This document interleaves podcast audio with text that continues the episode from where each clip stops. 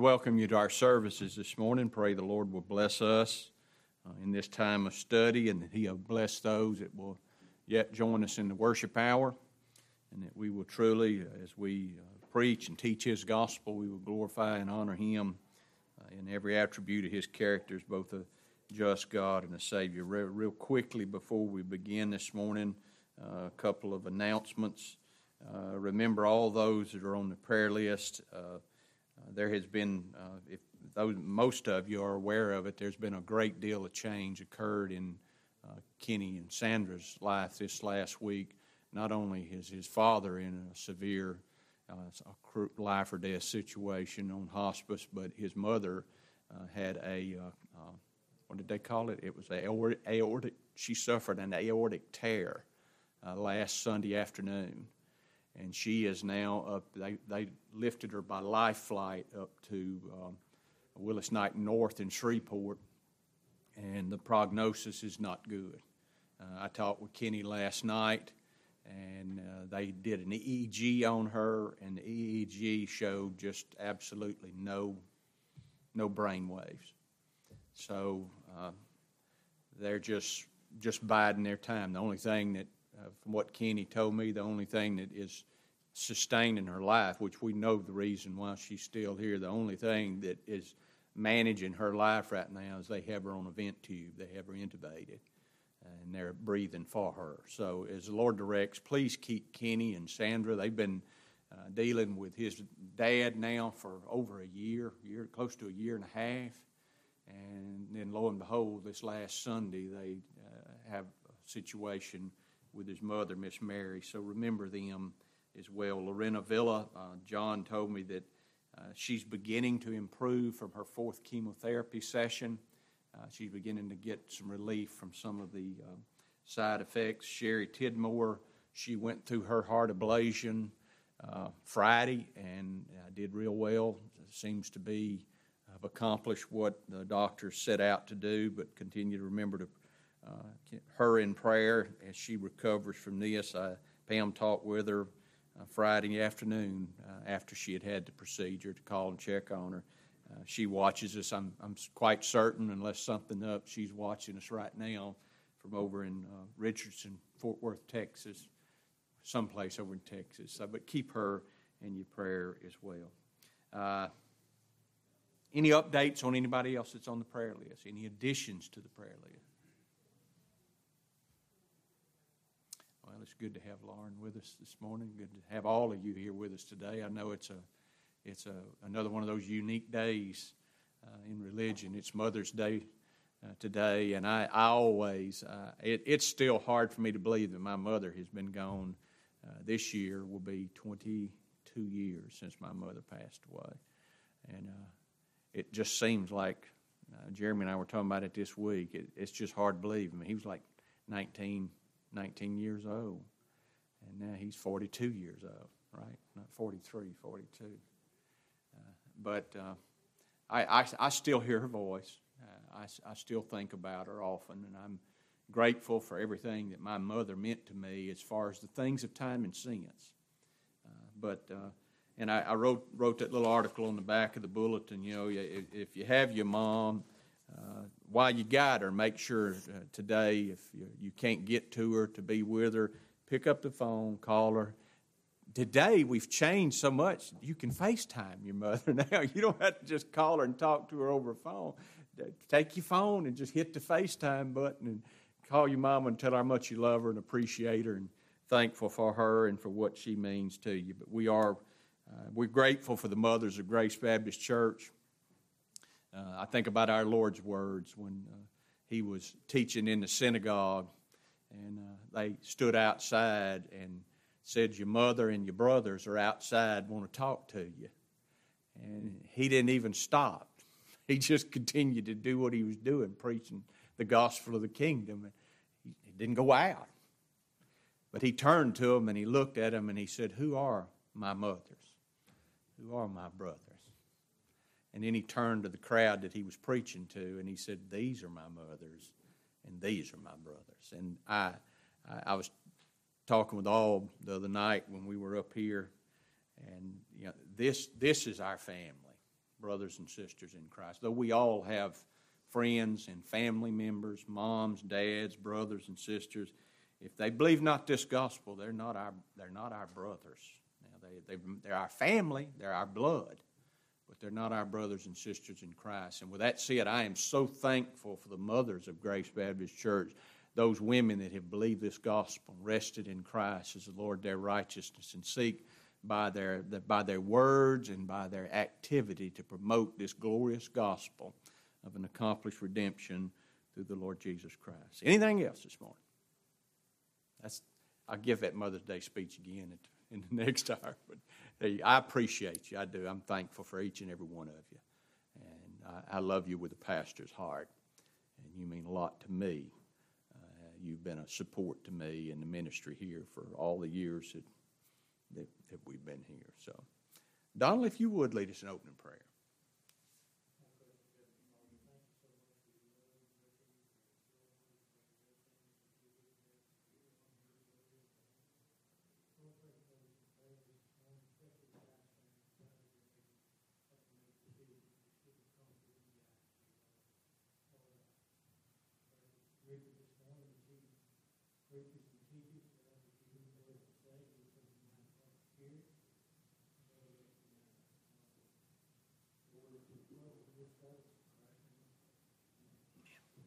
Well, take your Bibles and turn to the last chapter of Hebrews, Hebrews chapter thirteen. We have, I, I can't say confidently that we've, we've reached the end of the study, but we've reached the last chapter in this study. Uh, it, it could take, because there's, just like the, the remainder of this, uh, but the, the, the previous part of this epistle, there's so much to unpack in Hebrews chapter thirteen.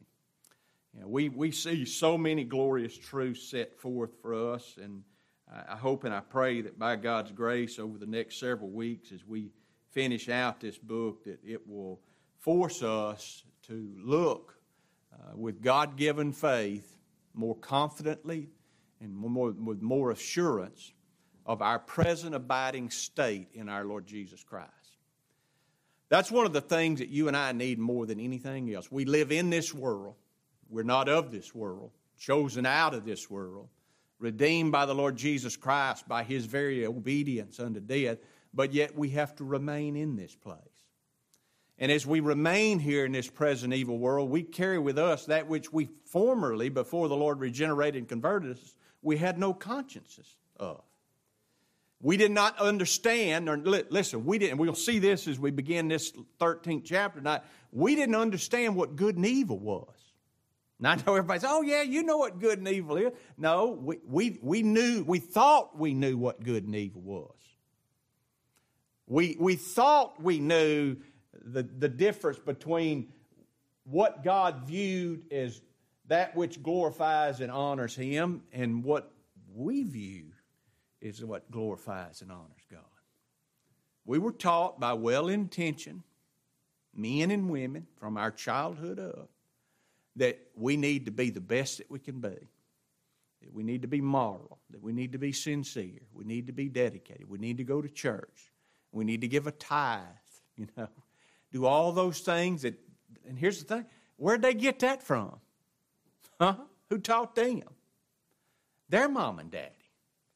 And go back a thousand generations, every parent somehow, some way, religiously, is instructed and guided their children in the things that they think. And that's why we, we cannot, you know, keep this in mind, remember the hole of the pit from which you digged. Uh-huh. But for the grace of God, where would we be at? We'd be in darkness. We would be in unbelief. We would still be seeking to go about to establish a righteousness of our own based on those things we had been ignorantly taught by our parents and our grandparents before us. And we would have, we would have been, you think about it, we would have been content in where we were at because we didn't understand. You, you would have never convinced me when I was back out there preaching at Hico Baptist Church that I was dishonoring God.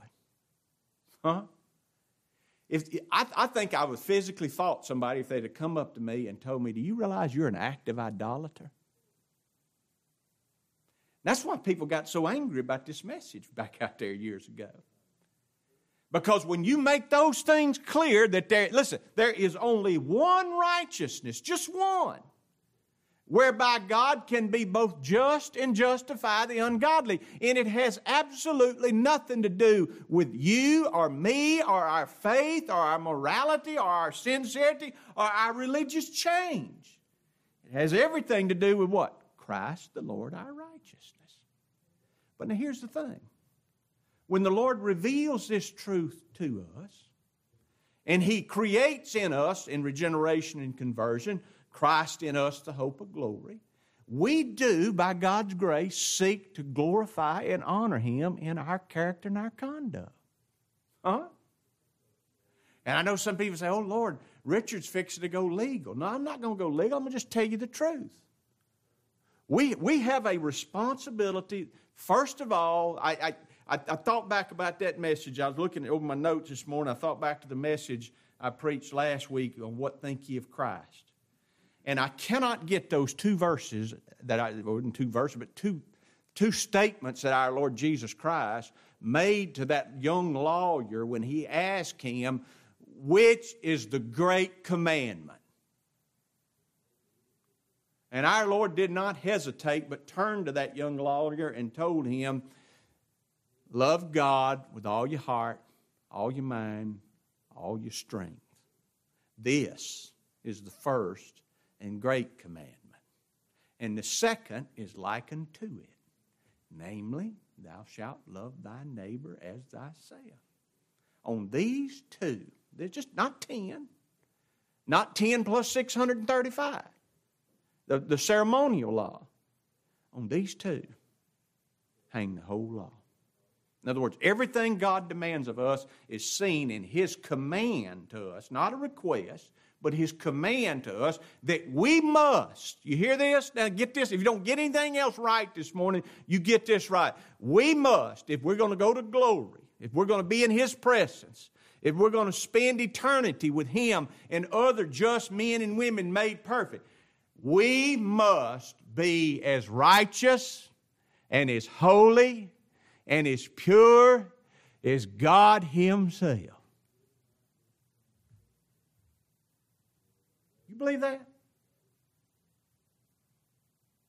I, I tell you what, Bill, Bill nailed it a couple years ago when he talked, because we, we used to go by a sliding scale. You know, just, just give it your best shot. Try to get close. Nuh-uh. It's not what the Scriptures tell us. When our Lord made that statement to that man, he knew exactly what our Lord was saying.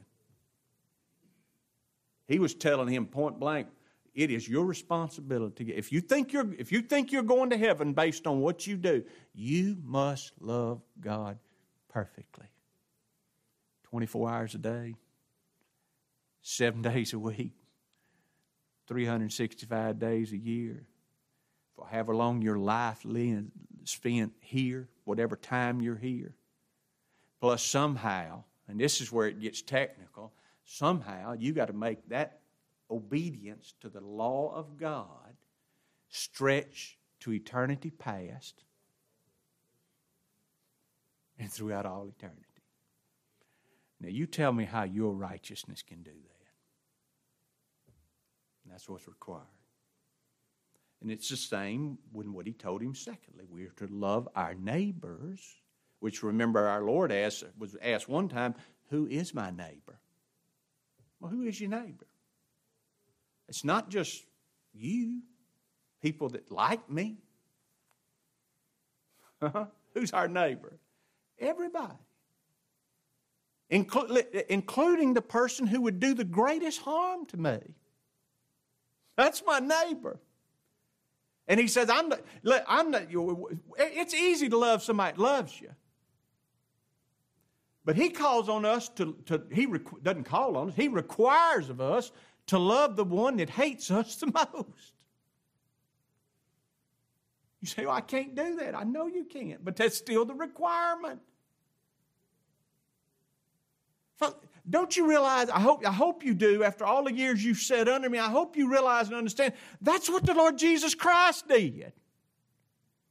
He fulfilled the law and made it honorable. He magnified the law and made it honorable. He fulfilled, remember what he said? I don't think that I came to destroy the law. I didn't come to destroy it. What did I do? I come to fulfill it, for not one jot or one tittle shall pass from the law till all be fulfilled. It is finished. And Paul nailed it by the same Spirit that, that our Lord had, had to fullness of the Spirit. He said, it is finished. What was finished? Righteousness was established. Law and justice was perfectly satisfied. You think about that. In that moment that our precious, glorious, holy, harmless, undefiled, separate from sinners, Son of God had fulfilled every jot and tittle of the law, the law could never require anything from me. Ever. Why? It got everything that it ever possibly could demand in that glorious person. And miraculously, by the grace of God, he did it in such a way that it's as if I myself had did it. It's, yeah, that's why our Lord said in the Sermon on the Mount, except your righteousness shall exceed the righteousness of the scribes and Pharisees, you will in no case enter into the kingdom of heaven. Our righteousness does exceed theirs. Theirs was legal. It was mercenary. Ours is won by imputation. The just, and he said that over and over and over. He's enforced that through this book. The just, the justified, the righteous live one way. How? By faith in what? That I'm going to church this morning. On Mother's Day this morning, that I've been a good mother all my life. That I'm kind to people. That I've paid a, a legal tithe of everything that I've ever... No, no. What's our hope? On a righteousness we had no part in producing or maintaining, a righteousness produced for us through the obedience unto death of the Lord Jesus Christ. But now here's the thing. Knowing that to be the case, it does not relieve us from the responsibility to love our neighbor as ourselves and to love our God with all our heart, mind, soul, and strength. Though when we've done either in any capacity, we don't look to that. Huh? If I, if I do love you, I do love my enemy, I don't look to that and say, well, that proves I'm saved. The only thing that proves I'm saved is what? Christ bore my sins in his body on the tree, and by his stripes I am healed. And by God-given faith, that's my hope. I've entitled this lesson, it'll be the first of a couple, I think. I've entitled this one, Let Brotherly Love Continue. Let brotherly love continue. And you know, when you when you look at chapter thirteen, it, like I say, it's basically the closing of this book. But it can basically be divided into two parts. The first part being an encouragement. Now, this is what's important to us this morning as we begin this study. The first part of this book, this chapter, is an encouragement to a variety of duties, responsibilities, laid on each and every blood-bought, redeemed, regenerated, and converted son and daughter of the living God. And the second part of it is just basically a conclusion to the matter. Brings the book to a close. So what's the duties? People say, well, all the time, y'all don't care how men and women live. Nothing could be further from the truth. You hear me? I, tell, I get tired I get I get just absolutely tired of people. And I, I'd be honest with you, I've kind of embraced the label. And the problem is most people, when they use this this big word, and it is a big word, they don't even understand what, they, what, the, what the word means. I get tired of being branded an antinomian, which an antinomian means anti, means against what? Against the law. I'm not against the law of God. And I hope if you've sat under me or listened to me for any period of time, you know that I have no disregard for the law of God. The law of God is holy, just, perfect, good, right? It illustrates to you and I what our God requires, what He demands. The problem has never been with the law. Uh-huh, never. The problem has always been with what? The carnal mind is enmity. Not at enmity. The carnal mind is enmity. to God. It is, listen, and keep this in mind. I was reading one of the old authors that I read this week. It amazes me that guys back in the sixteen hundred and seventeen hundred, well, it shouldn't amaze me.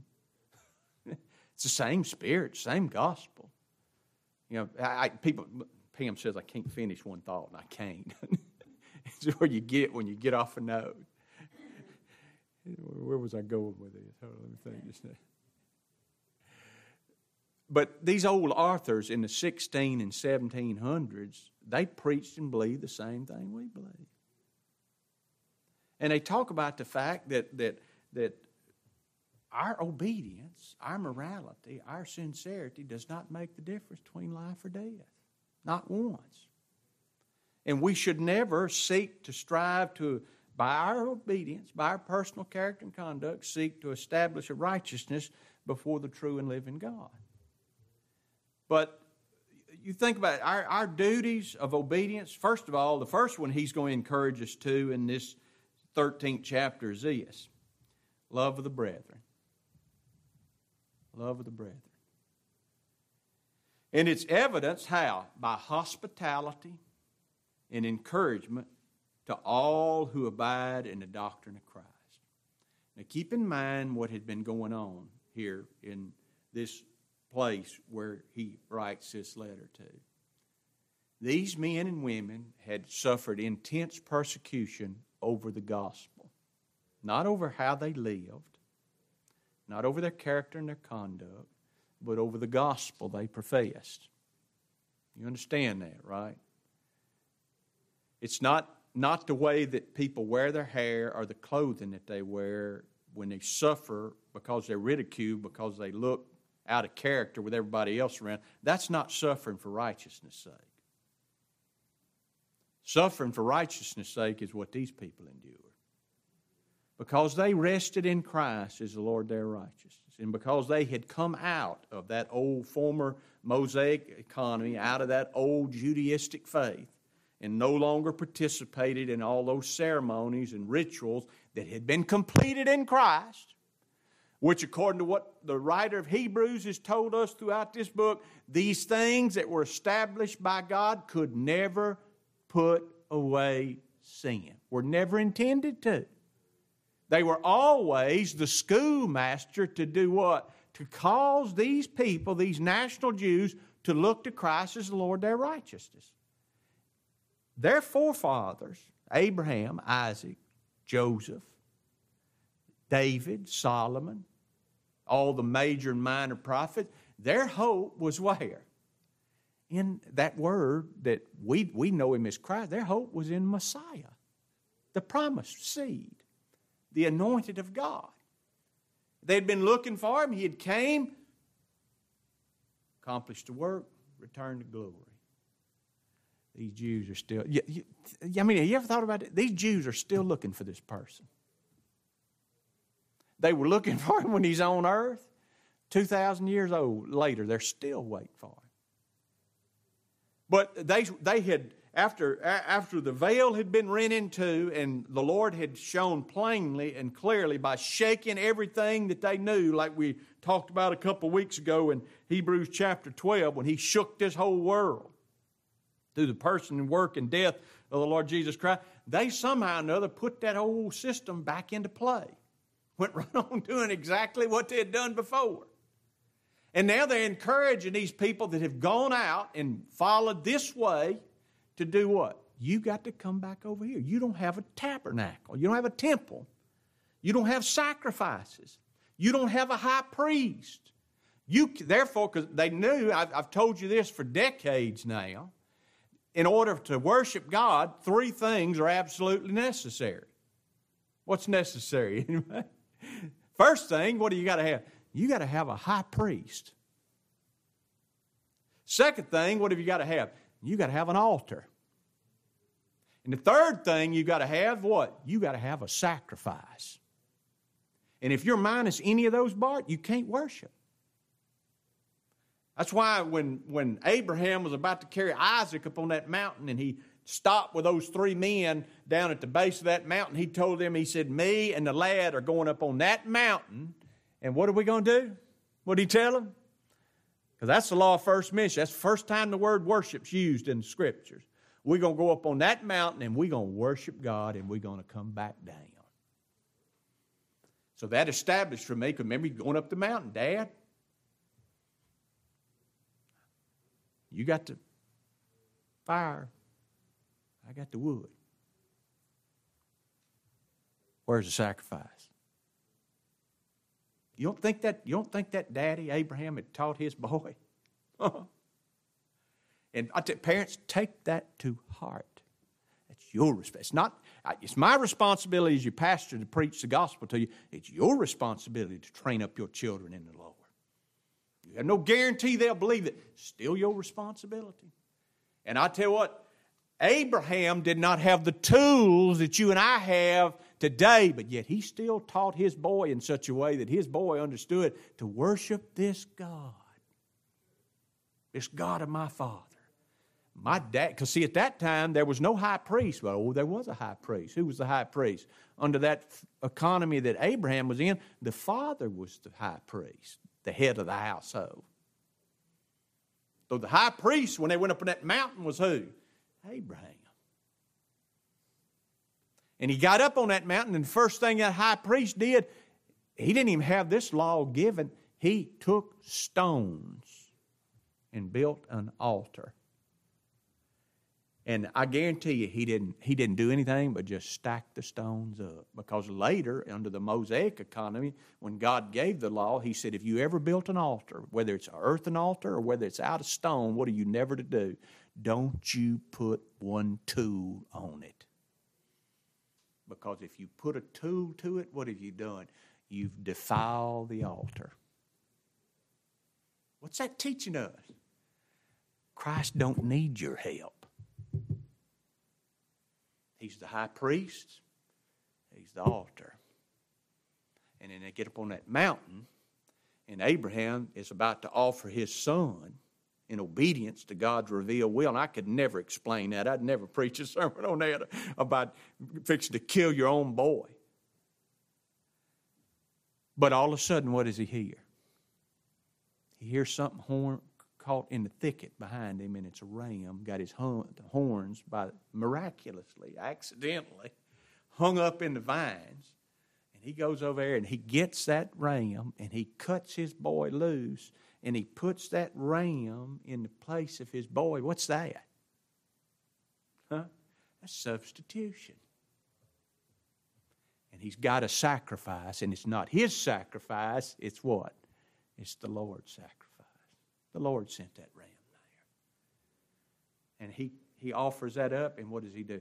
He comes back down that mountain, and he gets his boy back from what we saw in Hebrews. He got back his boy as if he was raised from the dead.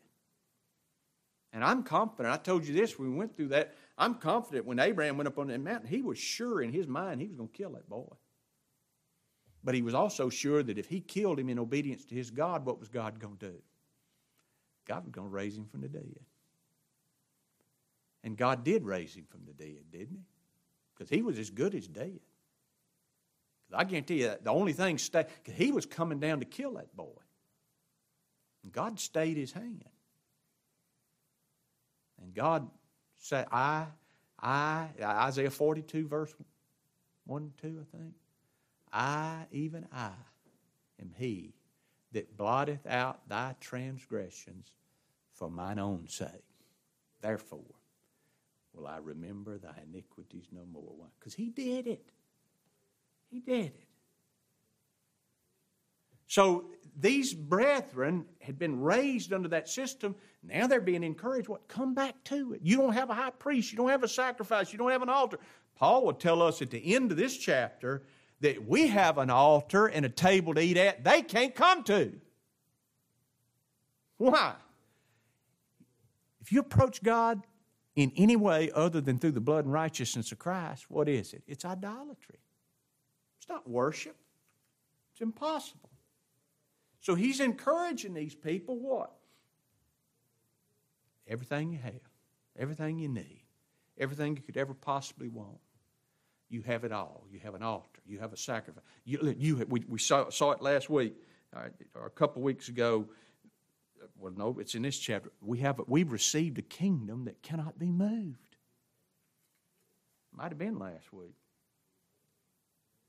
That's not. It's in this this chapter where, where you, no, it it wasn't that.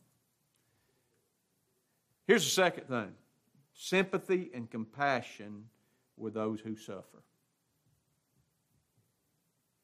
The third one is thankfulness and respect, and but thankfulness and respect to who? He tells us in verse uh, six, I know, verse seven, he, that we're to have thankfulness and respect toward those that are God's true pastors, His under shepherds. Remember them which have the rule over you, who have spoken unto you the word of God, whose faith follow, considering the end of their conversation, the end of their behavior. It's not follow me and act like I act and you'll get what you need. We're to, you're to follow Christ as I follow Christ. How? Not outward character and conduct, but how? By faith in His blood and righteousness. That's what we promote. That's the word which we preach. The fourth thing is this, uh, duties. We have the believer's duty to remain constant and unshaken in the profession of the gospel, notwithstanding all the suffering and reproach to which these compromising stance might bring them into. See, here's the thing. He's already warned them, if you go back, you go back what? It's not, now, don't get me wrong now, and I don't want you to think this at all. It's not the one that finishes the race that gets the prize. We run the race, but how do we run the race? We run the race with patience, looking unto Jesus, the author and completer, and it has of our faith, but ours in italics. He's the author and finisher of what? Of faith. Of everything necessary for you and I as God's children. And you know, we, we can't go back. I tell you, if you believe this gospel, you don't know it. It's not that not listen, not one that was redeemed by the blood and righteousness of Christ will ever leave this gospel. I've seen men and women come, and I've seen men and women go, but I've never seen one of God's elect go. And I never will. I never will. You, you can't take it away. We do, every, we do everything in our power at times to destroy ourselves spiritually. But thank God, what has He done? He hedges up the way. He will not let us go. He's a faithful God who is merciful and gracious and delights to show mercy. I'm so thankful for that verse in Lamentations. It is of the Lord's mercy we are not consumed. How many times you lean on that during your life? It's the Lord's mercy I'm not consumed. Thank God, His compassions, not compassion, His compassions never fail. They're fresh every morning. Great is thy faithfulness. Not mine. He is. And I tell you, when, when it comes to, to preaching and teaching about obedience, and I, I you know, it, to me it's a careful line, and you have to be very careful when you talk about obedience, because the natural mind always has a tendency to misrepresent and misinterpret when you talk about obedience, and they begin to become, we begin to, we, we see in our own nature that that's in us from our father Adam. We become fruit inspectors. You know, we start looking inward. We start looking for something that proves to us that we're saved, and we're never to do that. I mean, think about what he said in Philippians three, forgetting those things which are behind. Well, what's behind? Everything's behind. Everything that we've done this morning, it's behind. We're to press toward the mark of the high calling of God, which is where? In Christ Jesus our Lord. And when it comes to preaching and teaching on duties, obedience, oh, John Owen, he wrote this in his commentary. He said it is of it is to no purpose to deal with men and women about duties of obedience before they are well fixed in the fundamental principles of the faith. my dear brother Bill Parker, he he stated it this way years ago. I think for one of the first times I ever heard him say it, we were still back out at the old little building in, in Dubai.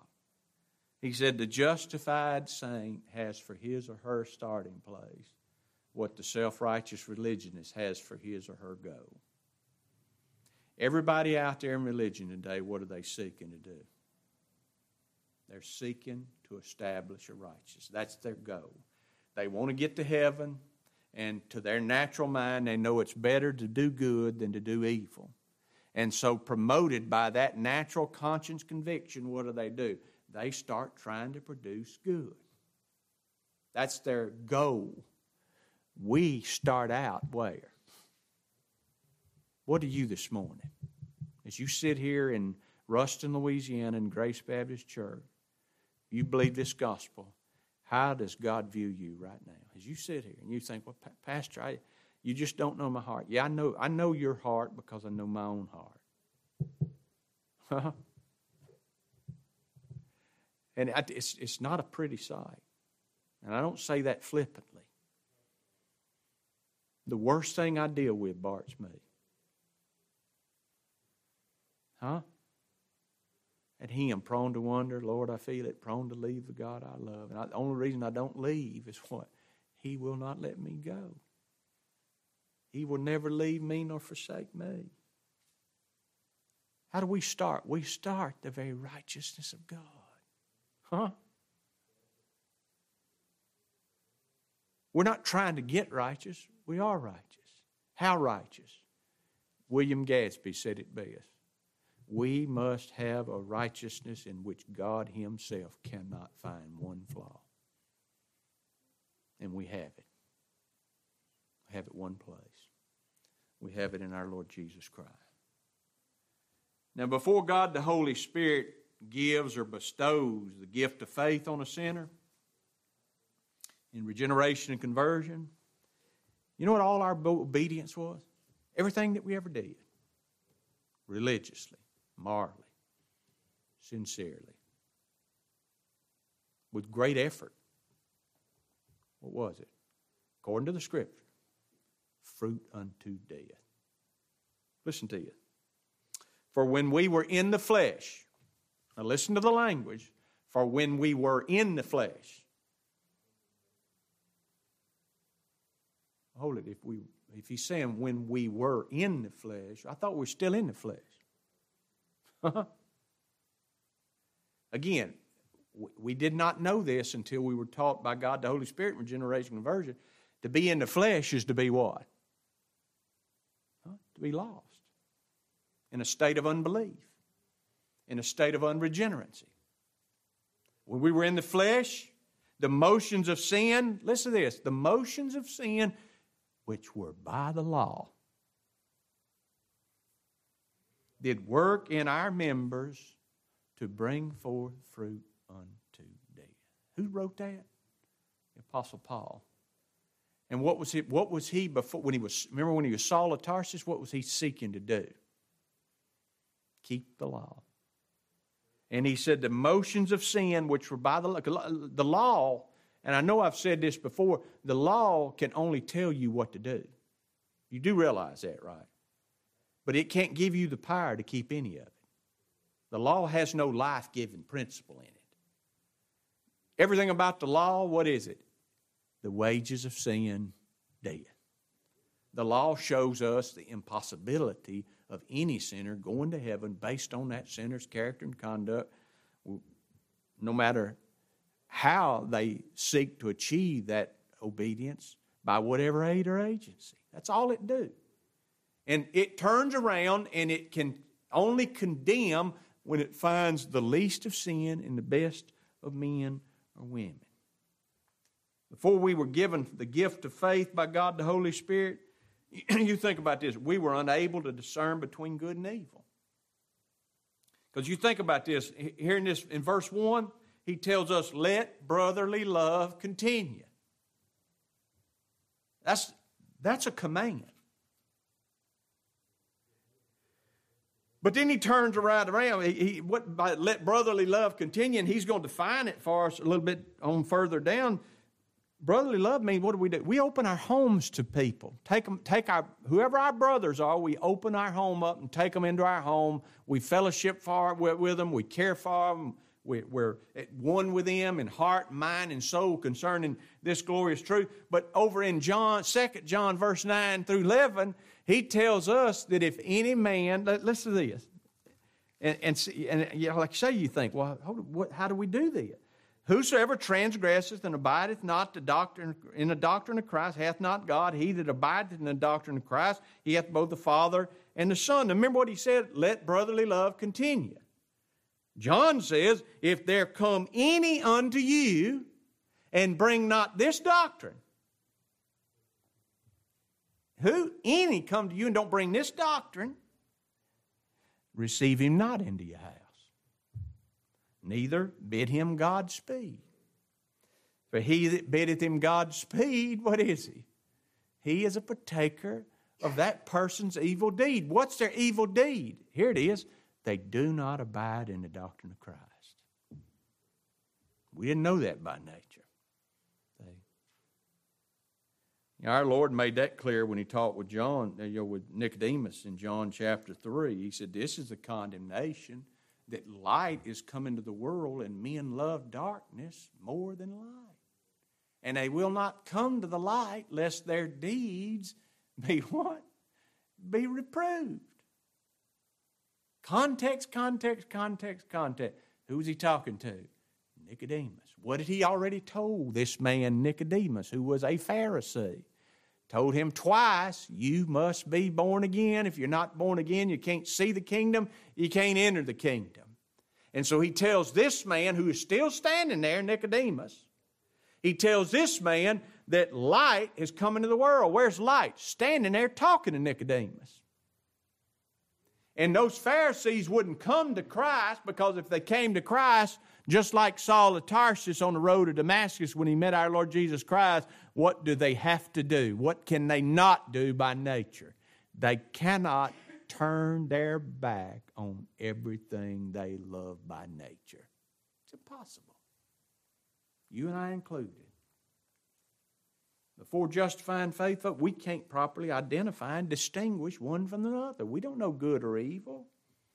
In fact, before justifying faith, we ourselves, we don't even abide in the doctrine of Christ. We thought we did. Now, John wasn't telling you and me by his words that I just read to you in Second John verse nine through eleven that we're to be mean to anybody. Nor is he telling you and me that we need to forsake our friends and our family, our loved ones, our neighbors. What he's telling us is what can we never do as justified saints. We cannot encourage them, and we cannot support them in our idolatry. Well, that's that's something to think about, isn't it? Now look at verse, verse one real quick, and we'll close with this this morning.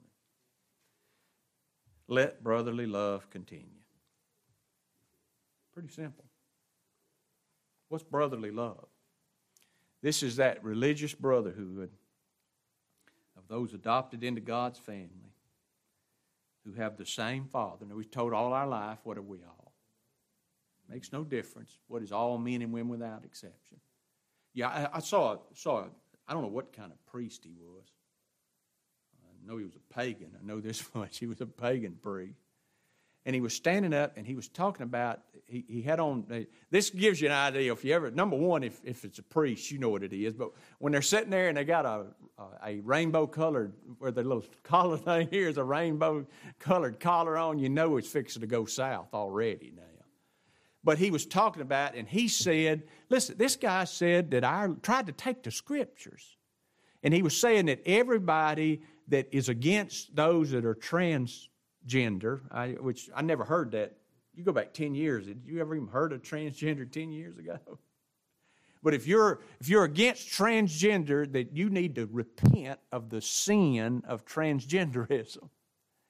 And he said, even our Lord Jesus Christ said that there were some who would make themselves eunuchs for the kingdom of God.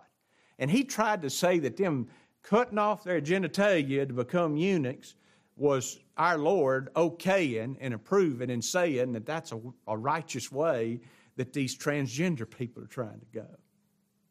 Now, you think about it. Is that dude my brother?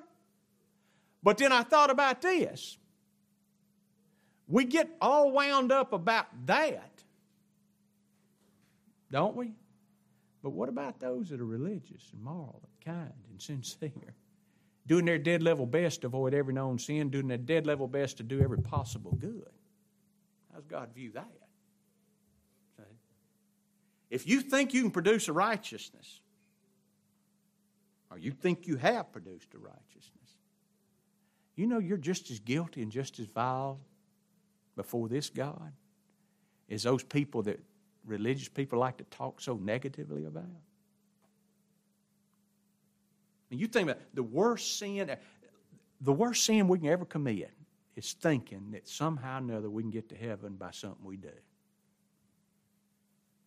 Because there's no drunk or murderer or liar or adulterer or anybody else. I've never seen, never had one person tell me that they think they're being a murderer or a liar or homosexual or a thief or whatever kind of ungodliness that that can recommend them to God. But I've seen a boatload of folks thinking being moral, kind, sincere, dedicated, going to church, giving you money, being kind, being compassionate, that'll get you into heaven. No, it won't. Not by works of righteousness which we've done. So what are we talking about? We're talking about brotherly love to those that are brothers and sisters in Christ. And see, this brotherhood is marked by, by grace of love. We know, John said, and we'll quit with this, we know we've passed from death into life. How? How do you know this morning? We love who? We love the brethren. Not the world. Because he told us, he, there's a distinction. Because he said in that same book, First John chapter two, before he said, love not the world, neither the things that are of the world. For everything that's in the world, lust flesh, lust eyes, pride life, whatever, the other world. And what's happening with the world? It's all passing away. But then he tells us, we know we've passed from life unto death because we love who? Not the world, but those brethren, those that have rested in Christ is the Lord their righteousness. We'll stop right there and we'll come back. We'll pick up in verse two next Sunday. I appreciate your presence. You're dismissed to worship hour.